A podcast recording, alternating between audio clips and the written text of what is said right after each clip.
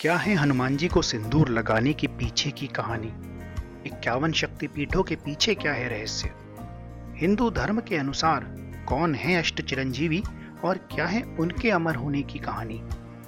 क्यों नहीं पूजे जाते हैं ब्रह्मा? किसने दिया उन्हें ये श्राप?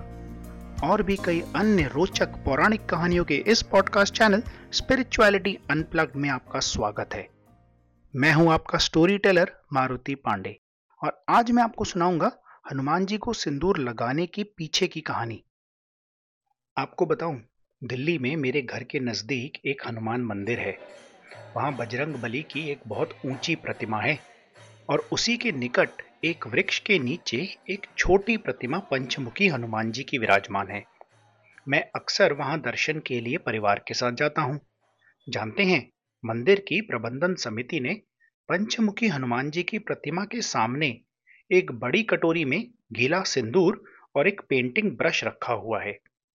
भक्तगण श्रद्धा हेतु तो वहाँ हनुमान जी की प्रतिमा पर सिंदूर लगाते हैं और हनुमान जी का स्मरण कर आशीर्वाद प्राप्त करते हैं।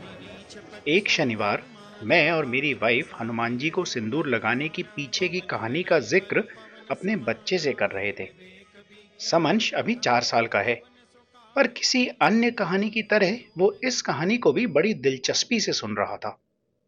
पौराणिक कथा के अनुसार लंका से लौटने के बाद एक दिन माता सीता मांग में सिंदूर भर रही थी। हनुमान जी ने माता को सिंदूर लगाते हुए देखा तो जिज्ञासु भाव में उनसे पूछ लिया, हे माता, आप सिंदूर क्यों लगाती हैं और इससे क्या होता है? हनुमान जी के इस प्रश्न का जवाब देते हुए माता सीता ने कहा, हनुमान, मैं स्वामी श्री राम के चिरायु और अच्छे स्वास्थ्य की कामना के लिए मांग में सिंदूर लगाती हूँ। और मेरी मांग में सिंदूर देख श्री राम अत्यंत प्रसन्न होते हैं। बस, फिर क्या था? हनुमान जी तो खुशी के मारे फूले नहीं समा रहे थे।